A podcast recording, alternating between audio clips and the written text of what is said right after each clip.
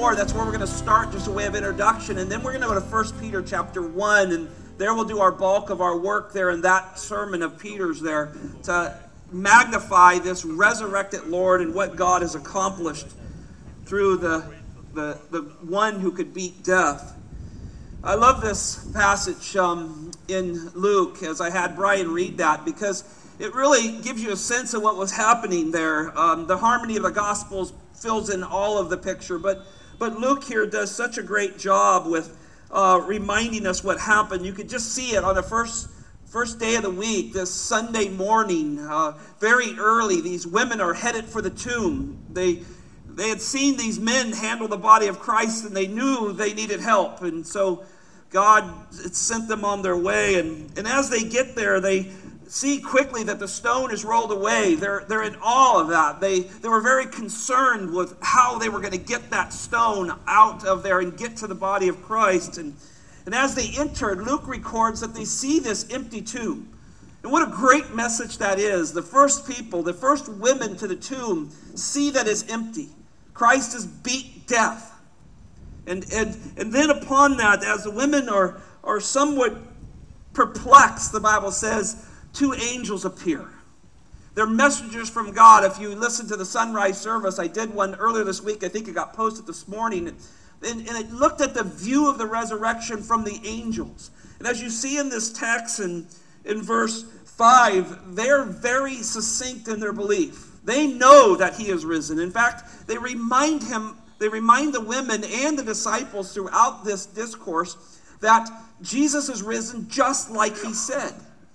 It's a remembrance of what the Lord has done. And so I love this phrase why do you seek, in verse 5, the living among the dead? Why would you possibly come to look for a Savior in a dead place? He's not here, He's risen. Of course, you know, as the story goes on, the women go and they get the disciples and they tell them of what was going on. The disciples weren't sure they were going to believe these ladies. Um, it appeared in verse 11 as nonsense to them. As nonsense. And just, just for a moment, I want you to think about that. There's probably plenty of people in this world that think we're full of nonsense today. Why would people come out and, and spend their morning here in a car listening to worship music and hearing the preaching of the word? To many, it seems like nonsense. But because we so many don't believe the words of God, and even the disciples did not fully trust the words of Christ yet. But then they came to the tomb, and Peter's response is priceless here, isn't it, in verse 12? Notice what he says. He says that he ran and stooped and looked in, and he saw the linen wrappings, and Luke records this that he went away to his home marveling at what happened. Christian, I trust you still marvel at what happened. That God had set a plan down from the foundations of the world to raise his son to give us freedom from our sins. And I pray that you understand that. Turn with me to 1 Peter because I want to look at what happens to Peter. Um, he marvels. He at first he doesn't believe, um, as he said to the women. But when we get to the book of 1 Peter, we have an apostle who is so convinced of the death of the Lord Jesus Christ that he himself, history tells us, would be crucified upside down because he believed that much in the Lord Jesus Christ. And so, as we turn to this great sermon, I want to look at chapter 1, verse 17 through 21 this morning. Let me give you a few thoughts. First, the resurrection motivates our worship of the Father. The resurrection motivates our worship of the Father. Verse 17, it says, If you address as Father the one who impartially judges according to each man's work, conduct yourself in fear during the time of your stay on earth. In other words, what this verse is saying, if God is really your heavenly Father, then worship Him because He planned your salvation. He planned your salvation. He had planned it from eternity and he's worth living for. And so Peter has so consumed with this resurrected Lord Jesus Christ, with the Heavenly Father, that he says this must impact our lives daily. Notice the word address there. It means to call upon. So if you call upon God as a child of God, then it must impact your life. The resurrection it, changes you. People who get saved now pray to a God that they believe hears them. And so Peter says, if you if you call on him as Father, then talk with him. Can you imagine a Christian who doesn't pray? That, that's almost unheard of. In fact, I would even doubt that they truly know the Lord if they don't talk to the one who chose them from the foundations of the world and drew them to himself through the Lord Jesus Christ. And so to commune with the Father is the result of a re- resurrected Savior. If you think about this, if Jesus doesn't get out of that grave, he is not the one who mediates our prayers with the Father. So you and I can wake up in the morning, we can say, Dear Heavenly Father, and we can speak with him because of the resurrection of the Lord Jesus Christ. I love the term. Don't you love the term father?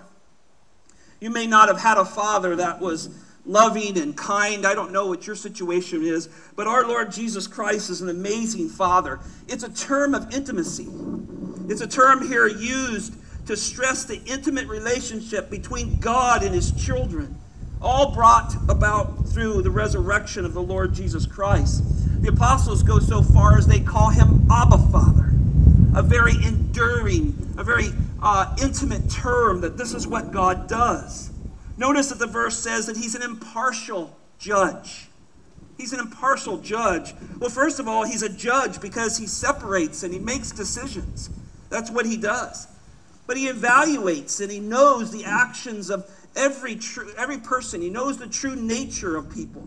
And he has his watchful eye on it. But the word impartial here, it's actually only used here. It's an interesting word. Um, it's used just once in the New Testament. It's here. It means literally this without receiving face.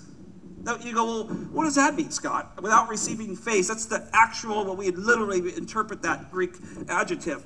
It means that God doesn't need to see the face of a person. He's not, he, he doesn't look at our face or our outward appearance and make a judge. He has the ability to look right within and make judgment.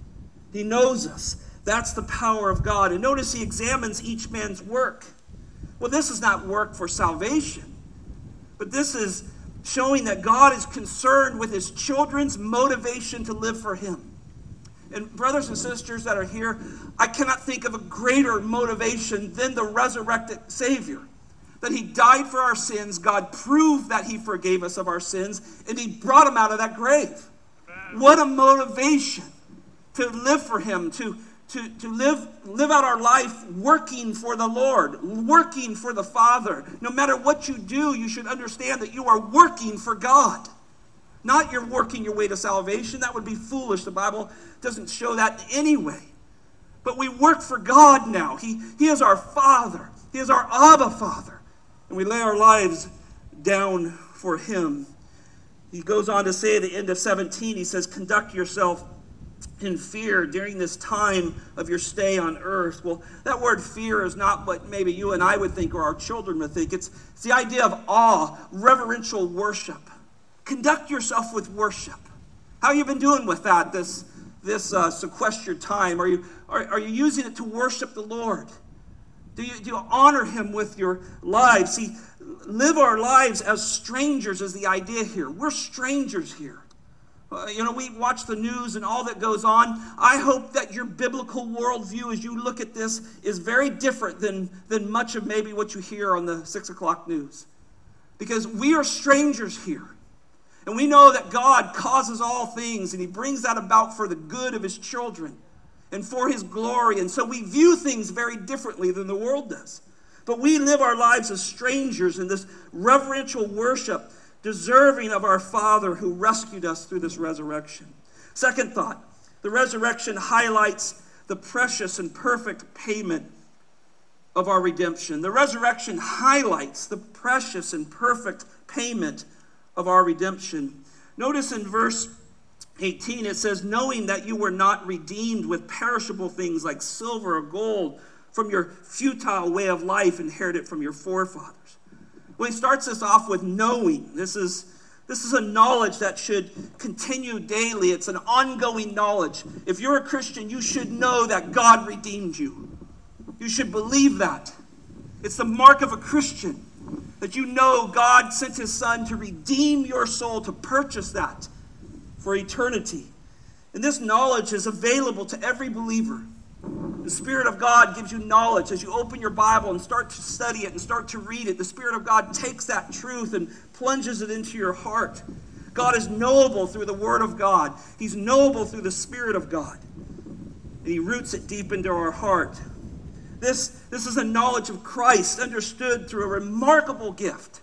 The remarkable gift that He came, lived a perfect life, died a perfect death, was buried, and then resurrected. Oh, that knowledge floods into everything we do. Paul said he was determined to know nothing except Jesus Christ and Him crucified, and that would include His resurrection. The Peter marveling at the tomb is amazing, but this passage, you can see that the resurrected Lord Jesus Christ has infiltrated everything in his life. He's, he owns everything to the Lord Jesus Christ, this resurrected Savior. Notice the word redeemed. I love this word. It has a past tense, but yet it's passive in the original language. And that simply just means the fact that, that it's already been accomplished and, and the work was done by someone else. So, so, so God did this through Jesus Christ. He redeemed us 2,000 years ago. The work on the cross was done and it was applied to us at the time we believed. And so we're released. Uh, both the, the verb and the noun redeem is often used of ransoming a prisoner or setting a, a slave free. Can you get your mind around that. I don't think we all realize how captive we are to sin before salvation. It has you so tightly held. You do not have a free will to do as you want because sin has corrupted our free will. And so God had to redeem us. He had to do a miracle because we could not on our own in any way free ourselves from the penalty of sin. And so Peter brings attention to the cost of this redemption. It was a ransom done by the Lord Jesus Christ, the sacrificial death, all tied to the holiness of God. Christ had to be our substitute so God could be the one who just and the justifier. He could be the just one. It was a sin against God. Our, our lives, our, our birth into this world, our depravity was a sin against God. So God had to be the one who would remain just. And so he sent the just one, the Lord Jesus Christ, to justify you and I. Now, notice in verse 18 that there was nothing on earth that could purchase such a redemption. Nothing. The greatest treasures of man are futile. There was only one thing weighty enough, weighty enough to redeem us, and that was the precious blood of the Lord Jesus Christ. Nothing could do that. All, you, you can't buy your way. There's a beautiful story in Acts of Simon the magician who desired to buy the Holy Spirit desire to, in a way, buy salvation. And the apostles rebuke him. There's no way to purchase that on your own. It is the work of God. And if you're saved here, if you're a believer here today, I want to encourage you that you're saved because God redeemed you, not because of you. That's what gives him the most glory. He accomplished these things.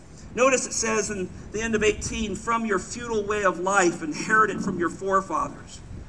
Well, brothers and sisters, man has always attempted to travel a well beaten, smooth road of good works in order to please God, to gain, his favor.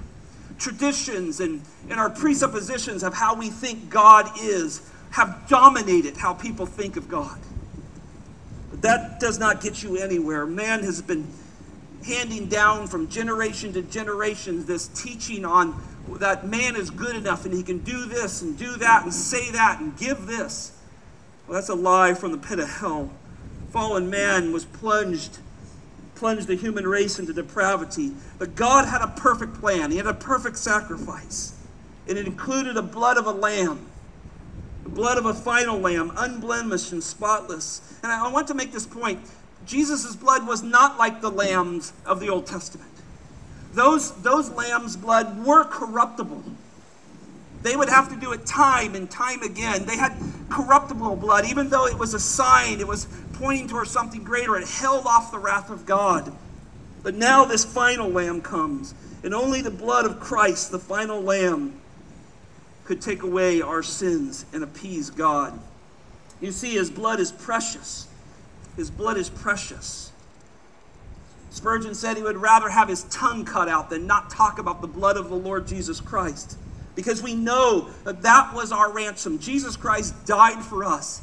He brought his own blood into the Holy of Holies and made that final offer to God. And God ransomed his elect.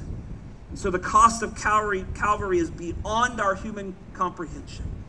The value of the shed blood of Jesus is beyond our understanding. He was indeed the Lamb of God, the sinful, sinless, impeccable Lamb. Third thought this morning the resurrection features a preordained Redeemer. The resurrection features a preordained Redeemer. Look at verse 20 with me. This is an astounding verse. For he was foreknown before the foundation of the world, but has appeared in these last times for the sake of you. Well, Peter starts this letter out. If you look in verses 1 and 2, he tells us that we were chosen by the foreknowledge of God.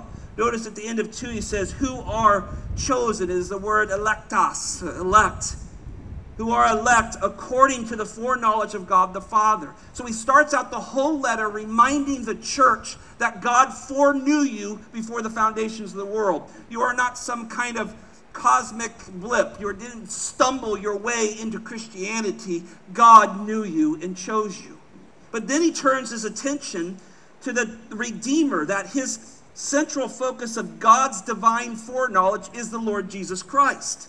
And foreknowledge simply just means, seems to, uh, uh, literally means to know something beforehand. But this isn't just prior knowledge, brothers and sisters. It's just not prior knowledge. It means to know something beforehand with all certainty that the event will occur.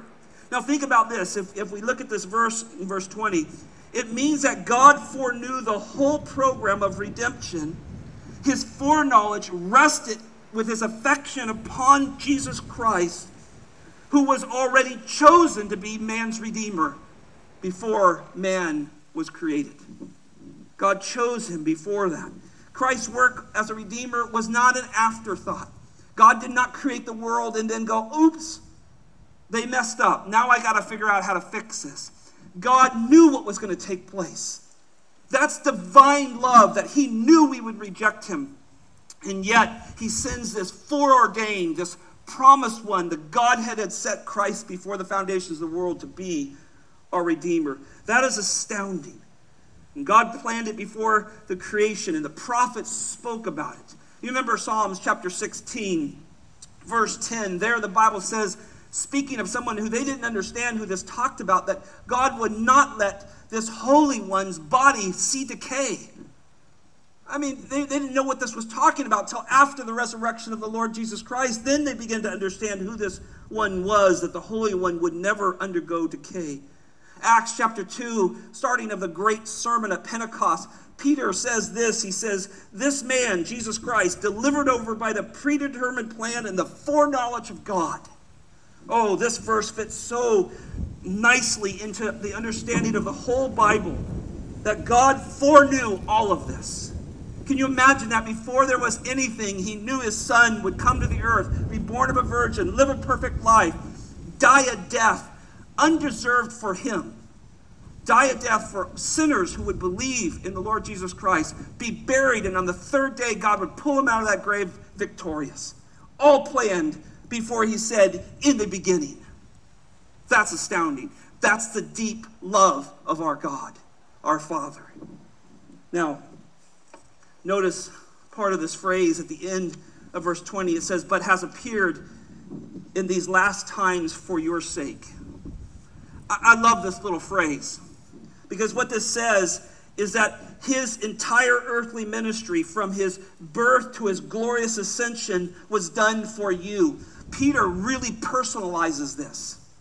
God foreknew him for the foundations of the world, but he did this for you. It's, it's a singular. It's amazing how he thinks of individual people in this text. He did it for you. Notice, believers, that the divine aim of the revelation of the Redeemer is for your sake. This is how the apostles spoke. You guys all know Galatians 2:20. It says this, I have been crucified with Christ, and it is not it is no longer I who live, but Christ lives in me. In the life which I now live in the flesh, I live by faith in the Son of God. Now listen to this phrase. This is Apostle Paul. Listen to how personal this is. Who loved me and gave himself up for me. What a statement. The Apostle Paul personalizes the finished, glorious, entire work of Christ for himself. And you can do that too. If your faith is in the Lord Jesus Christ and you know He has saved you from your sins, you can personalize this statement that God foreknew Christ, that He would come and die for you individually, each and every one of you. It is such a marvelous statement. And know that when He came out of that grave, I think with, with confidence in these passages, you can say, He came out thinking of me. Thinking of me. That's an amazing statement. Those who deserve eternal hell now are thought of, preordained, and now Christ comes out of the grave with us in his mind. Fourth thought the resurrection, the resurrected Redeemer grants faith and hope in God. The resurrected Redeemer grants faith and hope in God. Notice the start of verse 21, it says, Who through him are believers in God.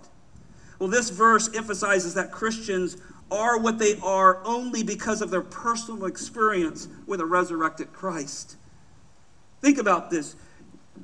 Who through him, speaking of us, those ones that he came for our sake, we are believers in God because of the Lord Jesus Christ. You go, what does that mean?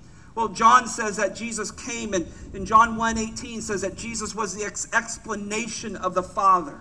You would not know God if you don't know Jesus Christ. There's no way to know God. You would have a vague view of Him, maybe a deistic view that there's some heavenly being out there that started something. You would not have a detailed, understanding, knowable view of God without the Lord Jesus Christ. John 14, 1, the night before Jesus' death, Jesus spoke to his disciples and speaking to us, Do not let your heart be troubled. Believe in God, believe also in me. And so it is Christ that opens up our knowledge. The true knowledge of God is only revealed through the true mediator, the Lord Jesus Christ. And think about this his redemptive work has a once and for all power to open up your mind and heart to who God is. Now you see him as gracious and loving. Now you see him laying down his life. You see God in the face of Christ, the Bible says. And think one more thought about your view outside of Christ. Without Christ, your view would be distorted of God. And it would range from doubt to dread. And when you talk to people who believe in a God but don't put their faith in the Lord Jesus Christ, they have very foreign views of God, a, a very strong lack of understanding of who God is. They see him often as this distant, impersonal God. They see him as a mad and judgment God, or they see him as just this God of love, of willy nilly, doesn't care about anything. Oh, you see him through Jesus Christ, and you are to start to understand oh, he is holy and he is a judge, but he is a God who loves you. And your whole perspective of God changes because Jesus Christ came out of that grave. Notice that it says in that verse, who raised him from the dead. God recognized his true children as those who clearly identify themselves with a resurrected Savior. He knows you because you have identified yourself with the Lord Jesus Christ, this Christ that beat death. Christ entered, think about this, Christ entered the realm of death for a few days. But death could not hold him. And without his resurrection, you would have no assurance. You have no assurance if you drive home here today and get in a car wreck or you get this virus or what you would have no assurance if Christ does not come out of that grave. But the Bible says that he was raised from the dead for our sake. That's the whole theme of this. He was raised from the dead for our sake. And so the resurrection takes center stage in all of the teaching. The apostles, you cannot find a passage where the apostles are teaching where they don't bring in the resurrection. It's over and over. In my last point, I'm going to give you 52 thoughts of, of, just as quick as I can read them of how Jesus Christ in his resurrection is seen in the, in, in the Bible. Last thought here, he gave him glory, though. He gave him glory.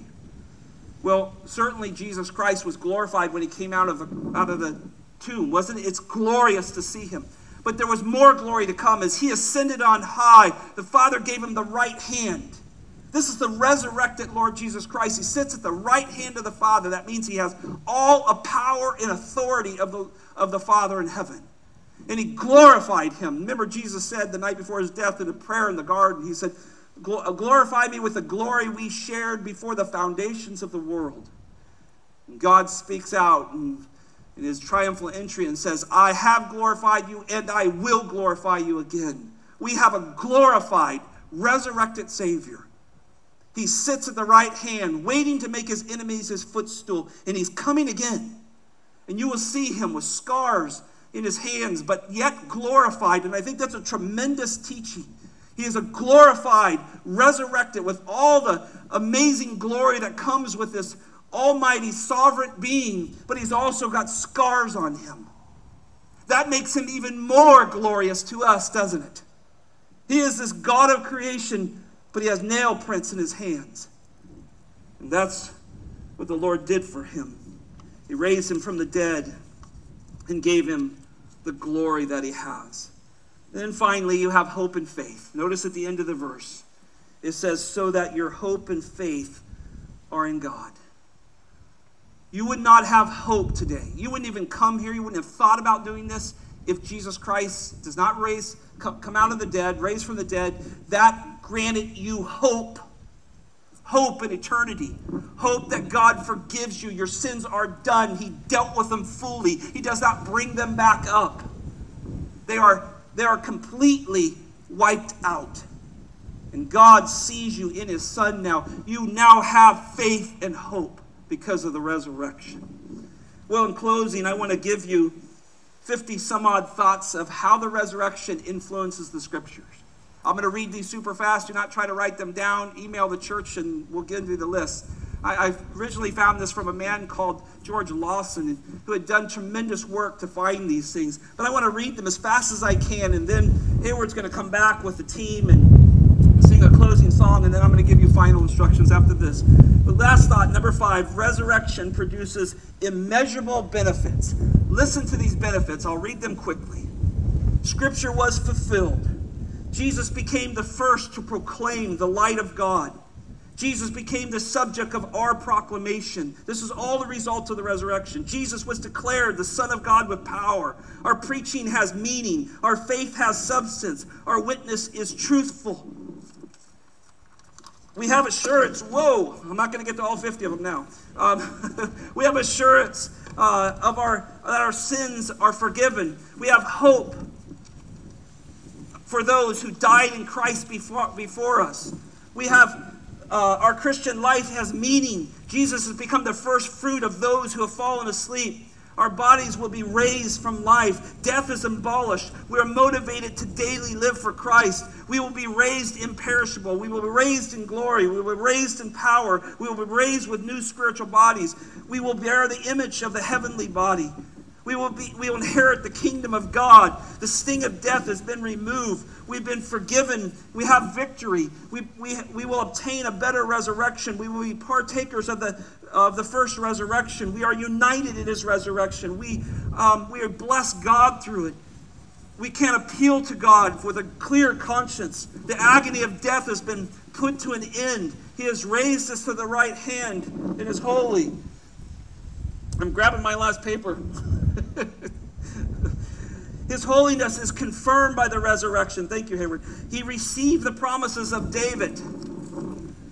Those who do not believe will be destroyed because of the resurrection. We are justified because of the resurrection. We walk in the newness of life. Death no longer has a mastery over us. We can bear fruit for God. He intercedes for us. We don't trust in ourselves. We will be present before God physically. We can seek things above. We can be glorified with God. We wait for Him in heaven.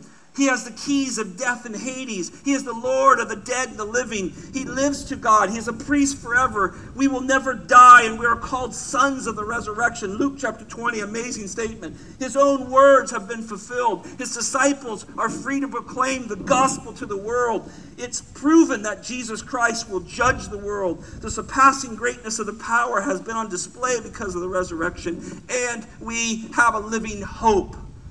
52 references. All those have Bible references because of the resurrection of the Lord Jesus Christ. This is a great day. Virus or no virus, we have a risen Savior. Amen? Amen.